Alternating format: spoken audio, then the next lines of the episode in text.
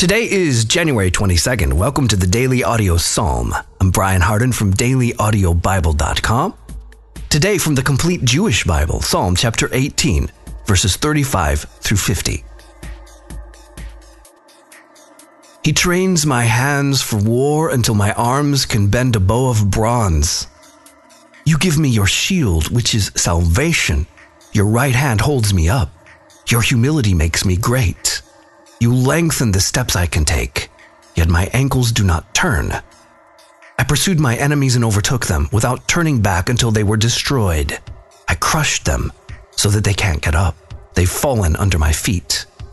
For you braced me with strength for the battle and bent down my adversaries beneath me. You made my enemies turn their backs in flight, and I destroyed those who hated me. They cried out, but there was no one to help. Even to Adonai, but he didn't answer.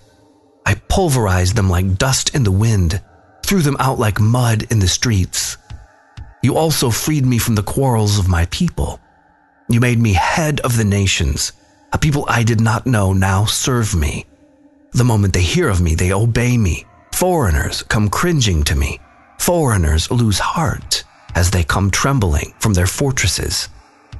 Adonai is alive. Blessed is my rock. Exalted be the God of my salvation, the God who avenges me and subdues peoples under me. He delivers me from my enemies.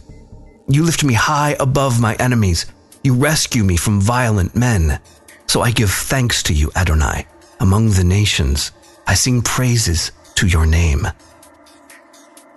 Thanks for being here today. If you want to go deeper, visit dailyaudiobible.com.